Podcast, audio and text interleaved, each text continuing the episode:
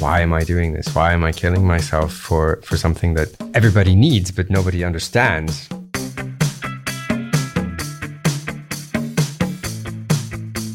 Welcome to the Swisspreneur Show, a podcast about startup stories and learnings from experienced entrepreneurs. Here's your host, Sylvan. John, a very well welcome to the Swisspreneur Show. It's a pleasure to have you here today. Thank you very much for having us. You are the co-founder and CEO at Invenda, a company that is disrupting the vending machine industry with connected smart technology. Before we talk about your company, I would like to learn more about your personal background. You studied management information systems at the University of North Carolina in the United States. Yes. In the mid 90s, I think that was. Makes me and, sound very old. and I just wonder when you finished your studies, did you dream of a yuppie future? No, not really. Um, I actually con- expected to continue studying and, and maybe stay more in academia, but I also wanted to try my hand in startups. That was before the first bubble burst, so I thought it would be really fun. And I had done a lot of traveling in school, so my ambition was to try living abroad. And yeah, you actually ended up in Switzerland. You also worked for numerous corporate jobs along the way. So we're all curious, how did you actually end up in Switzerland? How did that happen? Well, I followed the snow, and they have very good snow here. So I ended up moving to Engelberg because it has uh, some of the best uh, free riding in the Alps. So that's how I ended up here and continue that journey today. And you said you, you always wanted to work in, in the startup world. Where does that entrepreneurial drive come from? Do you have any you know role models that inspired you, maybe even in your family? Uh, my father started his own company, but um, for me, I just thought it would be interesting to have constantly evolving roles. And my first job in Boston was actually a startup. Um, it was a bunch of kids from MIT and Harvard who who created this this little bubble for us, mm-hmm. and I I got the bug. It was really a fun and exciting place to be, and I really liked that nobody really had a everybody had a fixed job, but um, your responsibilities changed and evolved all the time as the company grew. So, somebody with a very short attention span, it was very a, a good fit. And what then motivated you to also say, "Hey, I really want to start my own company, not only work in a startup company, but really start my own business"? Well, I think um, all along, I'd been considering it, and we played around, as with a lot of entrepreneurs, I'd played around with some different ideas. Mm-hmm. Um, but I think, um, yeah, we just kind of got lucky, and um, I decided that I wanted to try and build something on my own together with some of the team members that I have today. We were in a ticket vending project. Um, with ACS Xerox here in Switzerland, which is now called Conduent. Um, and yeah, Xerox decided to make things cheaper and move their team to to India. Mm-hmm. And um, I saw an opportunity then that we could actually all come together and use all of this experience from the ticket vending industry and build it into snack and drink machines. And um, yeah, what was really interesting is that you see the snack and drink machines on the same on the same um, tracks as the ticket vending machines, and they're really um, they haven't changed since I was a boy, which you pointed out earlier that that's a very long time ago. Um, so yeah, and I saw that as an opportunity. It's um, they're really in prime locations, but they're not really um, yeah, utilizing the the space or the opportunity um, of advertising and um, optimizing the, the customer experience. So yeah, we stepped forward and, and decided to do that. I brought John and um, another one of our, our guys from the Xerox team, Oleg, and then we've we've been building up from the team from there. I think this happened in one uh, fateful stay in Philadelphia, what you just described. Can you talk a bit more about, you know, the hypothesis that you saw? You saw there's potential that is underutilized. How do you then go about testing and validating that? Because it could also be that you're the only one that saw it that way, right? Absolutely. And I think there was really a, a cool opportunity. Another friend of mine owned a digital signage company. So, um, understanding how the digital signage industry actually works and, and basically how that space, one, how uh, over over um, saturated that market actually is, but also how you can actually use it in the point of sale uh, and directly start pushing consumers towards different things. Um, we saw just through the ticket vending, um, we worked a lot with the UI. Um, no offense to SBB, but um, using SBB as the case of what not to do um, because it's way too complex um, and, and, way too many steps. So we were trying to figure out how to simplify that. And through that experience, I saw really you can make things really cool. Using a screen rather than actually having the products in place. And then um, another friend of mine owns a McDonald's and uh, understanding how the digital revolution was happening in fast food and using um, screens to advertise products um, and, and then really what the impact of the kiosks is having on, on their sales. And why not do that for, for snacks, drinks, um, anything else. And then also looking at regulatory influences. Um, right now, it's required that you actually inform the consumer before they buy the product what the allergens are, what mm-hmm. the caloric count content is. Basically, all provide all the nutritional information. And through a traditional vending machine, that's that's simply not possible. So we are able to offer all of that. So I think there was really there's a market demand. It's just the people who should be demanding it aren't yet. Um, and that's really where you see an opportunity to, to, to disrupt. And that's, we jumped into it. And you, of course, also needed to have a team around that to actually be able to, to build and launch your services, your product. How do you build your team? Uh, I think you mentioned you worked with some of them previously. Yeah, well, it was really funny. It's a startup. So I rented an Airbnb in Serbia. And obviously, our team, the Xerox team, was based in, in Novi Sad. Novi Sad's a university town. So there's a, a really large pool of extremely talented and ambitious um, younger people. So we wanted to do it there. Um, and the existing team members that, that um, I was able to bring in from, from Xerox, um, they were all based there as well. So through our Airbnb, we we made a job advert, and the people who were, yeah, willing to take the risk and show up at some random apartment for a job interview, um, yeah, we were able to see through basically their skills, and they were able to see through our our ambitions, and and um, and decided to come join the team. So we really just try to go through our internal network, so the people that we knew and um, that we trusted because I think at the foundation, all companies, you really need extremely strong individuals who really believe in the vision and also really can be trusted. Um, you don't really have the time or, or, the, the capability to go back and check everything all the time. It's really, you have to trust the people actually are doing what they're supposed to do.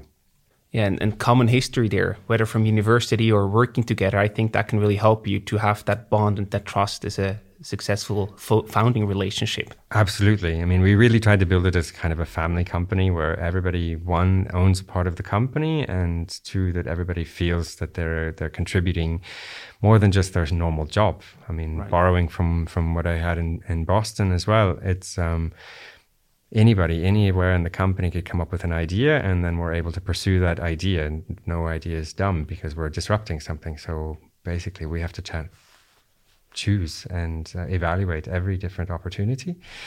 And um, I think, at least in the Balkans, that's not really normal. They generally do outsourcing and nearshoring. So it was also a new opportunity for them to actually have a voice because usually they just work for the hour and um, they're told what they're supposed to do and they do it even if they think it's stupid, where we don't really have that mentality or that kind of environment. We really talk and and discuss, sometimes over discuss everything.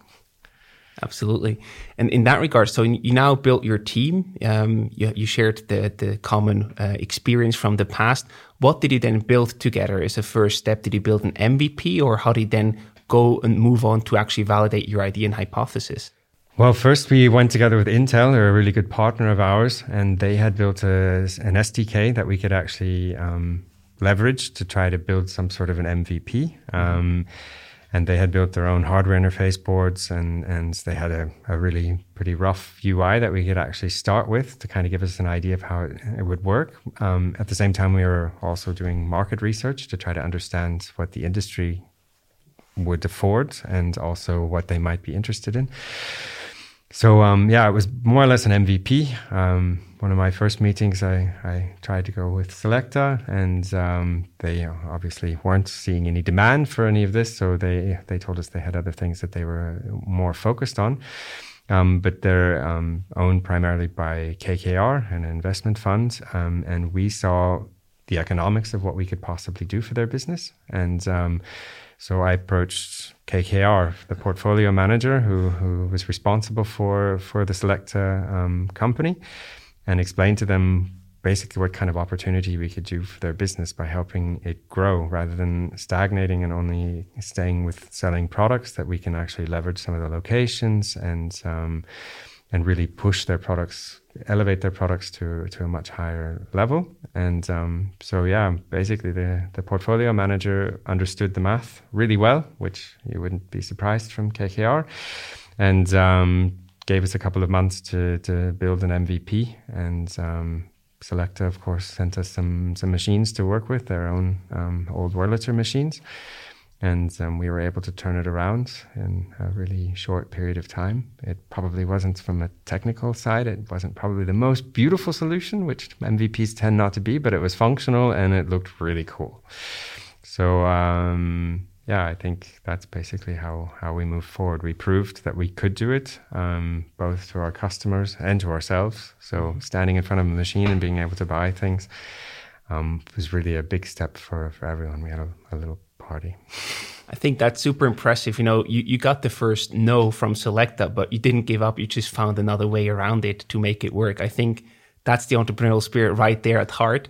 And I also wonder if you could share some of the numbers that you actually then were able to show in, in the pilot or that actually convinced KKR to, to take a leap of faith and say, hey, let's test it. That's actually very promising. Yeah, I mean, we have different customers have different, um, have reported different um, impacts on, on their sales numbers. I mean, I think it's anywhere between 20 and 60% or 80, even 80% in some markets. Uplift in sales by, by, um, using digital imagery and, and helping with the recommendations engine. For example, traditional vending machines only sell one product, um, where we have the shopping cart and we're emulating the, the online experience that everyone is very comfortable with and providing a shopping cart so they can buy multiple products in a single transaction. I think we sell on average 1.4 roughly um, products per transaction, where nice. a traditional machine only sells one. Um, and then we're able to, by animating a product on the screen, for example, we've had three different customers around the world confirm that just by animating a product on the screen, um, we're able to increase the sale of that product by at least 50%, which is also pretty tremendous. And then calculating in the, the advertising, which is a extremely disruptive because nobody really does that um, in in a, in a digital sense, um, and you can you can increase um, yeah at least tenfold what your your products sales are just through through a new channel without adding any extraordinary costs. You're actually saving costs because we're able operationally to to help um, the operators see what their machines are doing, how they're performing, um, and then guaranteeing that their customers are more satisfied as well. So you'll get a lot more repeat customers. You don't walk away from a vending machine after having beaten it because your product is still hanging there. We right. digitally see the product hasn't been delivered, and, and we do everything possible to make sure that we turn it from a, another channel. Um, and we're also communicating constantly with the customer, letting them know what's going on. And apologizing. And if in the end we don't have the product or, or something else is not um, reparable, we offer them to buy a different product. And um, I think that's something that's been lacking all along the customer service in, in traditional vending. It, it just there was no capability for it, so there was no real way to actually deliver it. And now we're we're closing that gap you know, this is really mind blowing. The idea sounds so simple, but it's yet so so powerful. What you just described. This is really mind blowing from from my perspective. That's the feedback you generally get from a lot of different customers, FMCGs, or even Selecta people. They look at it and like, ah, but really, nobody's ever done this before. This is stupid. and really, when you see the machine, you're turning a, a, a traditional vending machine into a giant iPad, and and it just makes sense. And iPads aren't new. And when you stand in front of one of our machines, it it's something that you're accustomed to and that you would have expected a long time ago. It actually is more that it has a converse or adverse effect on, on traditional machines because you're standing in front of it and remembering, oh, yeah, back in high school, we had one of these. And that was a long time ago. So why is this still here? And you started in the vending machines business. And I just wonder is that market actually large enough to build a successful startup around it? Absolutely. I mean, just from a traditional vending market, I think there's over 15 million snack and drink machines in the world. But what we're trying to do, or not trying to do, what we're actually successfully doing is, is accessing parts of the market where vending has never actually been a part of. Um, so we can go into brands like Happy Socks or, or Lindt chocolates, where you have a, a, a requirement for a premium experience, and and also you have more opportunity um, to leverage some of their marketing um, expertise and, and dollars. And um, so that's actually one one area that we we have or an opportunity for growth beyond what the traditional vending is. But then we also have other products in our pipeline. We've built an ecosystem. So it's more or less a brain for automated retail. So you don't necessarily need to only have a vending machine. We also have uh, smart fridges. Um, so you can have in a hotel room, for example, you can scan a QR code, see the inventory. Um, we can encourage you to buy other products. We can help you charge it to your room. We can help you use your loyalty points for that. But at the same time, the vending machine down on the hot down in the corner in the hall um, you can use the same interface and same technology for for all of that. Um, yeah, we also work with the kiosk, so so similar to a, a, micro market concept. All of it works on one platform, whereas um, in the traditional market right now, and in, in this industry at least, um, you basically have to have um, three disparate solutions that somehow have to interface with each other. And myself, coming from a, an IT background, the way we built our solution was to keep it open we know that all of our customers already have existing systems and, and processes in place. And we really want them to leverage those existing processes. So we built it really open with APIs that they can continue using their existing ERP system, for example, and we can just feed our information straight into their ERP system without having to force them to change everything. So disruptive without actually everyone knowing that it's being disrupted. So while the, the vending machine market is just the entry point, the vision is so much bigger. Absolutely. I mean, we had no expectation or plan to actually build vending machines. That that came as as an accident because nobody in the industry was actually willing to even consider changing how they do things today, and um, there was no real um, access point for us to put our our solution into. So similar to the to the uh, what is it, iPod, and and how Apple actually basically transformed that that market, or um, yeah, even Microsoft with the PCs. In, in the right. end, you you end up having to build your own equipment at some point just to start getting market traction, and that's that's what we're doing as well. And yeah, talking about Microsoft, they're actually another partner of of yours besides Intel. And I think you work with them in the artificial intelligence space. So, how does AI also play a role in, in your product, in your service? Yeah, no, it's super cool. Um, Microsoft has been a, a, huge proponent of ours and, and a, a, great supporter, and um, they're helping us develop different AI components, basically algorithms that help our customers have a better experience. So, similar to what you might find in a fast food restaurant, when you select one product, we actually have a, a complementary product that's that's offered to the consumer um, to try to well, increase their basket size, but also make sure they don't walk away and regret not having something. Um, so we're measuring all kinds of different factors from time of the day, weather, events, to um, age and gender, combining all of this together to make sure that we actually target the consumer appropriately. And Microsoft is is providing development resources and a platform for for us to do that, which is which is really cool. And today, who are actually your main customers that you're working with? Is there any, you know, thing of a typical buyer persona or customer type? I mean, our biggest customer is an FMCG company, one of the biggest in, in the world, and and very much into snacks, um, sweets especially. Um, but yeah, we work a lot with uh, large drink companies and then vending operators. So I mean, obviously, Selecta is still still an important customer of ours, but um, yeah, there's some other really huge global players, and and um, we're working basically with all of them. I think at this point, so it's um, there's so many opportunities, but then we have the big brands like, uh, as I said, Happy Socks or or Lindt. These these companies are also giving us really interesting channels to to pursue. And then there's a huge convenience chain in Mexico um, who want to do. Uh, basically, something something similar to Amazon Go, but on a much uh, more simplistic level and offer alcoholic beverages um, without having personnel present to check IDs, which we're obviously also able to do. And um, yeah, there's just so much opportunity. That's one of our problems as a startup is trying to channel um, which opportunities are, are, are the most favorable that we can actually afford to pursue at this point.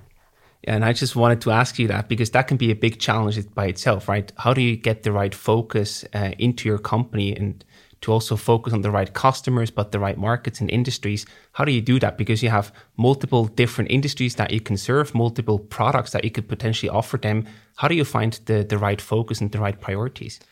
I think first we have to try to keep making it fun. So we, we try to choose things that would be interesting to, to our team. Um, but also we use yeah, markets, market research, our core customers, the ones I mean who helped us build the product, we we leverage their information and, and knowledge and experience uh, uh, considerably, um, and then yeah, we we also use and leverage a lot of partnerships and, and different relationships to try to figure out where we should go and, and how we should do it. It's a I would say it's somewhat scientific and and somewhat. Uh, seat of the pants approach where you really you you have to have some sort of instinct for it at some point. Right.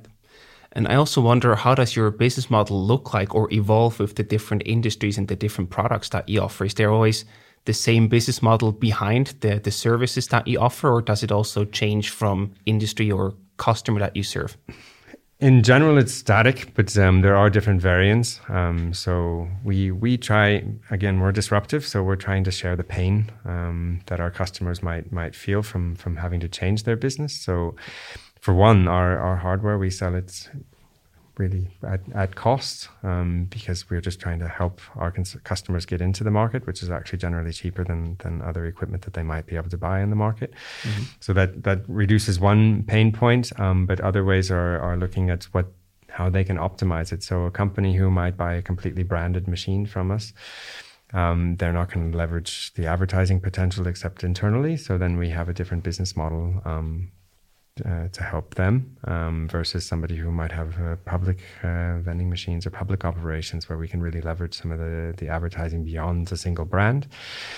And um, and through that, then we're able to really reduce even fixed opex um, to help the customers really make the most out of the the solution, and then all of us profit. So it's um, yeah, we're not trying to be greedy in any any sense. Um, we're really just trying trying to to change how people buy things, and um, in the end, we'll all be fine. I think that's that the market is massive. So um, as long as everybody agrees to share, and and so far that's how it works, then then we're all going to do really well. Fantastic. And another challenge that you actually faced since day one, basically, is the combination of hardware and software. So how do you tackle and solve that? Because often people say go into hardware or software, but don't combine the two.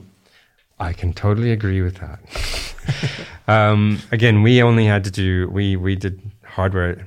I guess in the beginning it was really funny. Um, the hardware team we had no intentions of even having hardware engineering or a hardware hardware team, and we had hired one consultant to come help us try to fix a, a specific machine based on on the, the initial designs from Intel and somehow I don't know, he ended up taking over the whole company and that ended up being the largest department in the company. But again, it was just because there's nothing else out on the market. So what we've done now, um, is we've really stabilized how the hardware design is actually built, and, and it's a standardized framework that works with lots of different machines and different manufacturers, which we've we've proven. We have the Wurlitzer machines, and Vendom machines, and W machines, Evoca. It doesn't really matter. We're able to support all of them. So what we're trying to do is now. Um, focus our energies more on the innovation and technology side, um, and then transition our our manufacturing to, to other companies either through contract manufacturing or, or putting our solutions in in um, machines or equipment from from other manufacturers.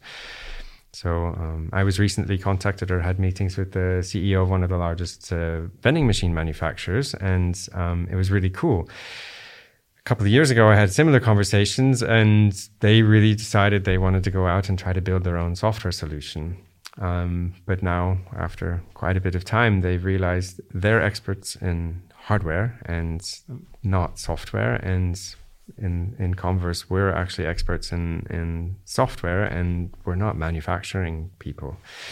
So combining that now, he sees an opportunity to actually put our software solution in his his machines and um, manufacture machines for us, either with by our design or or or using their existing um, uh, fleet of machines, which is really cool. And we're finding more, we're getting more traction now that time goes on. I think four years ago, when we started the company, almost five years ago, there was really no demand. Customers weren't coming, operators weren't coming and saying, we really need this. But now you have fiscalization requirements in different companies where every transaction needs to be reported to the tax authorities. So they do need to put the machines online. Um, COVID has really helped in, in that respect and, and driving demand of, of digital transactions. So um, people want to pay more with their mobile wallets and their telephones. They also mm. want to pay more with credit cards. Um, I think the increase even in Switzerland is over 40%.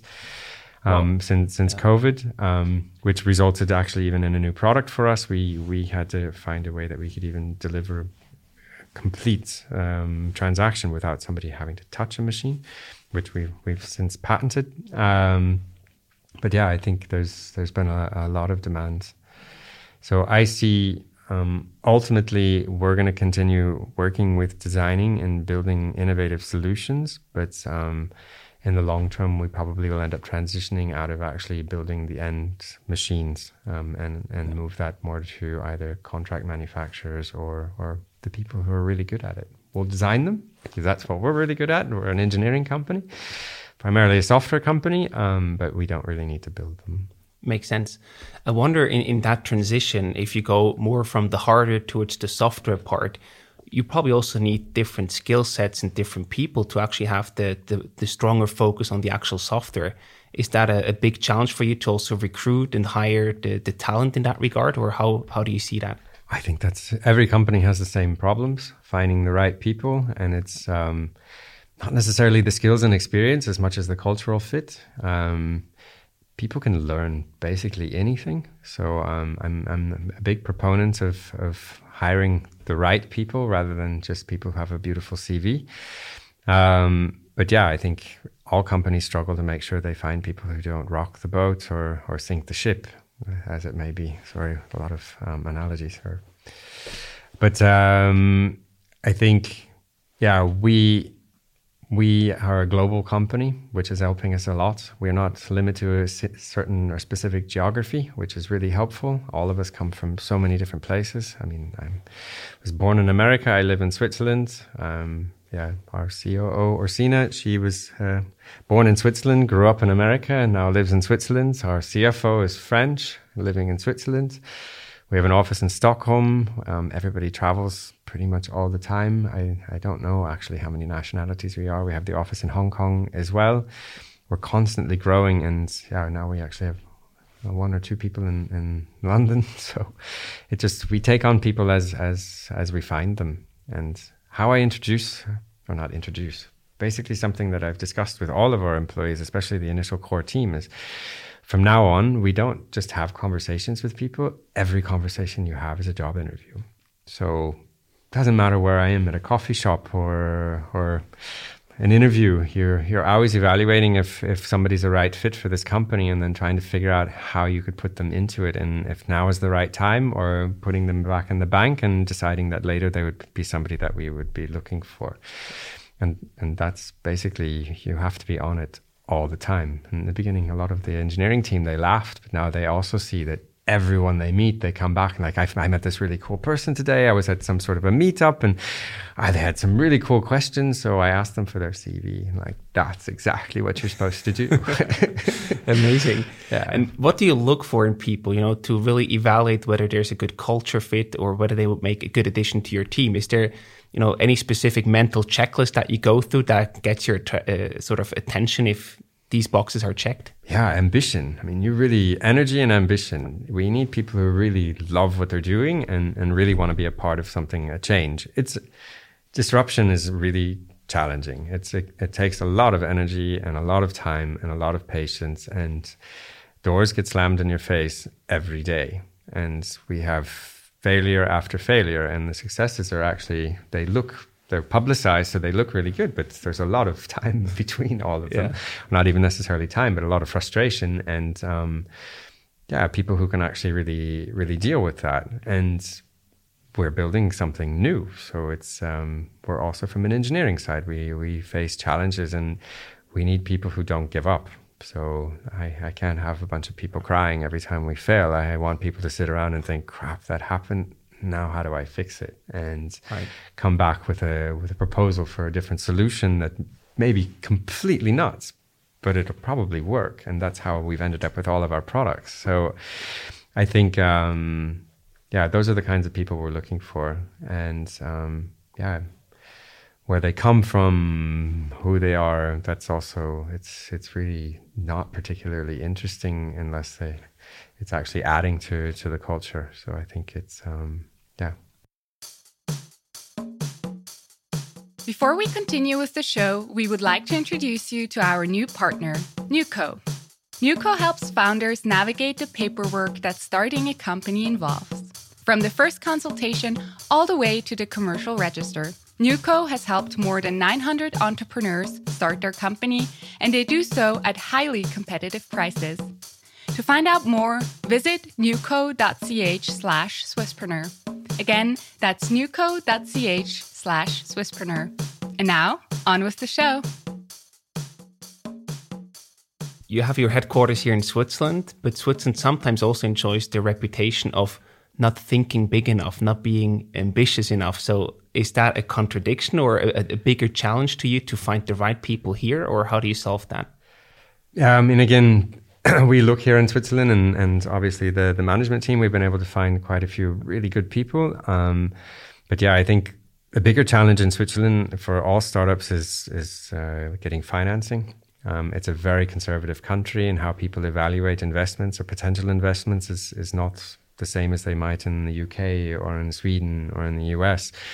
They're very risk averse, and I think that's been our bigger challenge is is trying to get help in the beginning. And um, basically, I emptied my pockets and then started picking the pockets of my friends to try to keep it running. And that's really really challenging and that's not unusual for any any startup but it took us a lot longer to start getting recognition and, and support from from people outside the friend friend circle than I think you would in other other markets. And from a recruitment perspective I mean it's the center of Europe and yeah we have the best skiing in the world and there's some good mountain biking and climbing and so that you'll always find find people that that uh, either want to come here or are here and, and would be a good fit for our team So the, the quality of life is a strong USP to attract the right talent here. Absolutely. Across the board. I think the whole team is going whitewater rafting next week, or actually Friday.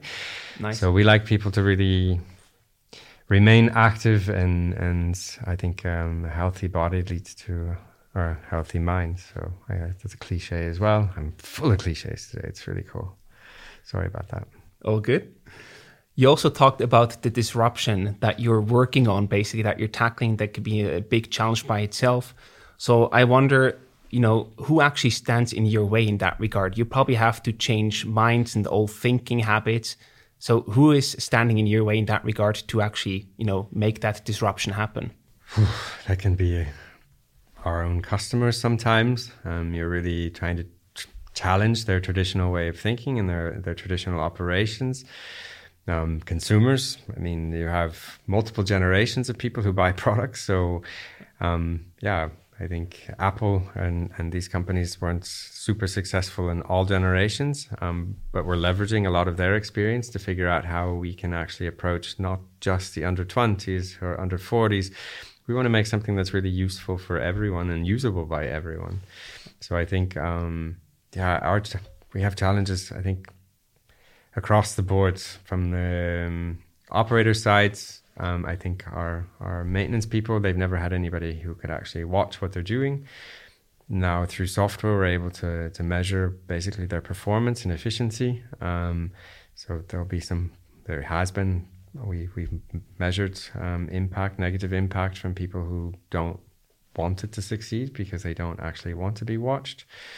Um, to yeah, I think I can give you a story from from France. It was uh, I I was sitting with um, one of the heads of engineering there, and um, yeah, basically he told me um, they tested um, vending machines that were were not they had removed the glass fronts and and um, just put in put in an image. Well, actually, what he told me is they copied our our concept. I was like, okay, that's really interesting. He said, yeah, we lost, our sales went down 40%. We just kept losing. We had to, we basically had to remove and pull the, pull the machines out of the market and throw them away. And I was like, oh, that's really interesting. When was that test? And yeah, he said, yeah, I think he didn't say it, but one of his, his technicians, and they'd all been there for 20 or 30 years. I was in 1993. And I was like, 1993. I graduated from high school in 1993. I was like, that's really interesting. My television was this big. Your vending machine is this big. How did you get a television inside your vending machine and still have room for products? Everyone at the table just started cracking up. And um, then we realized the mentality was they had tested something a long time ago and it was a failure, but they didn't test it. wasn't like for like, and they weren't understanding at that point what the what the value of marketing is. The whole world we're being bombarded with imagery and, and marketing, but it's not targeted. It's a lot of wasted noise. And through solutions like ours, we're able to help target that marketing, and we're really able to to really leverage the space. And and through advances and advancements in technology, our, our, screen is now that big and, and no longer that big. So we can really do a, a lot more. And um, operationally, we can also help them a lot. So getting people who have this old older mindset and and have really tried things and failed to understand that things have evolved, that that's a real challenge for us, and it's um, across the board on our customers, management all the way all the way to to the people in the field who go fill the machines. And I also want to pick up on something that you said before. You know, you emptied your pocket, you invested your money into your own company. You get so many no's down the road to really, you know, try to disrupt that market and make it happen. Was there any point where you said, "No, that's it. I'm going to stop this is not working this is not for me. Was there any, any sort of moment like that? Of course i think i've had many of those moments. I think um, i mean from an economics perspective we ran out of money at least four times now. So and then you just sit there and like why am i doing this? Why am i killing myself for for something that everybody needs but nobody understands? Um, so yeah, there's been real challenges um, with that. I also have a young family, and and sometimes you really worry how how you're going to make everything work. And I see my friends; they don't work 80 or 100 hours a week, and they still live a really good life. But we're trying to do something bigger. It wasn't really about the time investment or the financial investment. It's about change, and um, that's one of the aspects we're looking for in our, our employees and, and team members is that we really want people who want to affect change and they're willing to make sacrifices for it. And so, um, yeah, that's how you generally overcome it. And it also takes my wife in the back. You can't give up now. You've already done this for so many years. You can't quit. You look yeah. stupid. so, I think um, there is there is some of that as well. But um, and then you get little successes. So it feels like everything is going to die, and then the next day a customer calls and and really tells you how great it is and how excited they are and want to move forward and try to help you do that. And and yeah, you just use it as energy and and lift yourself back up and and move forward. And so that's how we are. But every entrepreneur goes through that. If if you don't have the stomach for it, then you probably should just stick at a, a big company. Yeah, exactly. I guess it's part of the job description. Absolutely. Let's also talk about the other supporters that you have. You were actually able to raise money during the COVID crisis um, from investors such as Andreas Pfluger or the people at Mutschler Ventures. What will the money be used for that you just raised? Yeah, I mean, obviously we're we're expanding globally, so um, and we're focused really a lot right now on the North American market from a vending perspective, and, and even from the the micro markets. That's a, a huge growth market for us, and that's one of the biggest in the world. So that costs um, growing into these new markets. We have active projects in, in 15 different countries at the moment, and, and it's continuing to expand. But um, yeah, we use partners or leverage partnerships in those. But um, each time it takes a lot of energy and more resources generally people and feet on the ground to actually to make these successful. And um, so that's a, a, big part of it. We'll continue investing in, in innovation and, and building out the product and into new things.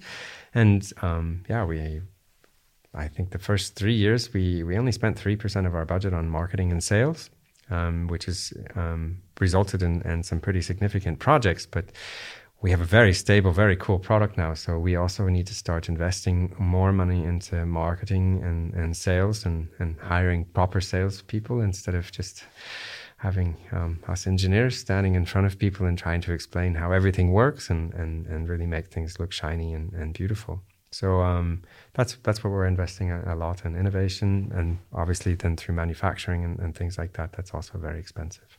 Amazing. And another thing, if you look at your supporters, is your board. Um, what stood out there is you really have a very diverse board that you set up there. How do you go about the setup and the creation of your board, and how do they actually work together and help you along the journey? As I said earlier, it's all about instinct. So these people are awesome. Um, I think Andreas, the the Mutschler, the whole Mutschler group, and and Herman, they we all just kind of get get along really well and and think the same way. And um, yeah, there's nobody's afraid of criticism. Um, we have a dialogue, so it's nobody dictating or or yeah, basically subjects and, and demanding or anything. Um, we all really understand what we're trying to do and are all very excited about it. So we work really well together. And so the board kind of presented itself really organically. So during the, the capital raise, we saw, Mean, the Mutschlers were really, really active in, in helping us structure it, future proofing basically our financial um, structure.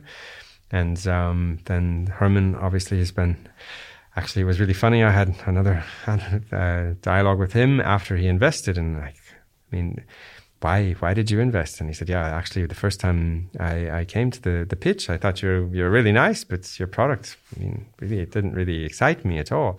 He said it was the trip home. I looked outside and I saw how many vending machines were out in the street, and I'd never noticed them before. And then I saw there's a huge opportunity for that. So um, and ever since then, he's been really active in, in trying to help us grow. And obviously, having started several of his own companies and, and exited, he really he understands what the potential is and also the problems that we have. So, as a founder, it's I have a lot of weird problems that I never expected to have that none of my friends are able to relate to. Only another person in this position actually would. From yeah one day not being able to pay any of the bills and trying to figure out how how to make that work to yeah how do I hire people and um, what do I do to expand and and grow um, to I mean from the legal aspect the Mutschlers they really went through and said all of your contracts are really unusable and you won't be really taken seriously from big funds if if you actually need to do proper financing you need to have a better framework in place and Andreas knows, I mean, he was the CEO of, of Lindt for North America. He, he knows FMCGs, he knows everyone. And um, he's very energetic. Um, yeah, we've taken him to sales pitches, and it's really a different different mentality and a different character than than we're used to, but it's super complementary. I mean, really the way he he addresses people and the energy that he has he sees it from a mathematical perspective. So he just gets really frustrated when people don't really seem to understand that the technology is changing their lives for the better. And um, he, he, he doesn't understand why we have to have a conversation about it. The math is there, the technology is there. He just thinks it should move forward, and and then he just plows through. And um, as a senior manager in a, a, massive global company, that's how it worked before. So yeah, he right. could just sit and say, "Look, we're going to do that. That makes sense." And uh, he doesn't like all of the necessarily the back and forth and the dialogues because he he thinks that people are just wasting their time and they really need to be moving forward. So having all of this is really helpful. But I also have people that I can call and say, look, when I have one of those moments where like I really want to jump out of the window, I can't do this, who say, look, catch your breath.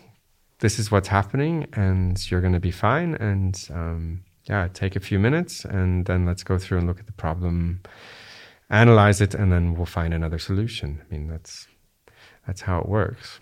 You you need these people to to to push you through. Um, good times they help you celebrate, and the bad times they lift you up and and and carry you through the next part. Yeah, beautifully said. I think this really shows the importance of a strong uh, board to also help you succeed as a company. Yeah, and we really enjoy each other. I think I think I'm the only person I know who goes to the board meetings and has fun. Like we generally laugh a lot. Uh, they're nice. they're such nice people, and um, I enjoy spending time with them even without the company. So I think um, that that's pretty unusual. And again, it's it's luck. We didn't know each other before. We all kind of ran into each other through this experience, and um, I, I, think it's a real privilege. Same as the management team and all the way through the engineering team, we we all just kind of get each other, and we're not always best friends, but um, yeah, in the end, it's all it's all for the greater good, and everybody understands that, and, and we're able to move forward. So you're really on onboarding on an exciting journey. You already gave us a small sneak peek about what you plan to do with the funds that you just raised. I also wonder have you ever thought about an exit scenario to sell the company or to do an IPO? Of course. Actually, in the beginning, no, I, I didn't really think that far ahead, but don't tell anyone. Um, no, I think um, we've we've had a couple of companies approach us uh, about purchasing the company. Um, they weren't really a, a, strategic fit, and they really didn't. It wasn't the right time. Um, we aren't really finished with our, our journey yet, so um, we we need, need to figure out basically how to continue along the path that we've um, defined. And I think for exits, yeah, we would consider anybody who can help us propel um, along that journey or along that path and and and continue. Um, we're nowhere near finished, um, but there are companies who might be able to help us actually reach the target faster, um, be it through financing or be it through experience and, and network. Um, so yeah, we're always open to having discussions, and um, yeah, we just it's not money. It's um, it's much more for us about actually doing something. I didn't sacrifice, and none of us sacrificed the last years of our lives just to fill our bank accounts quickly. And uh, in the end, all we would do is walk away and, and do it over again. So I think it makes more sense to actually do something where we can actually fulfill what we were we were trying to do. Really chasing that vision. Yes, absolutely. absolutely. So we wrap up the conversations where we talk about personal gadgets and resources that you can share. Do you have anything that you can share with our listeners today that you use yourself on a regular basis?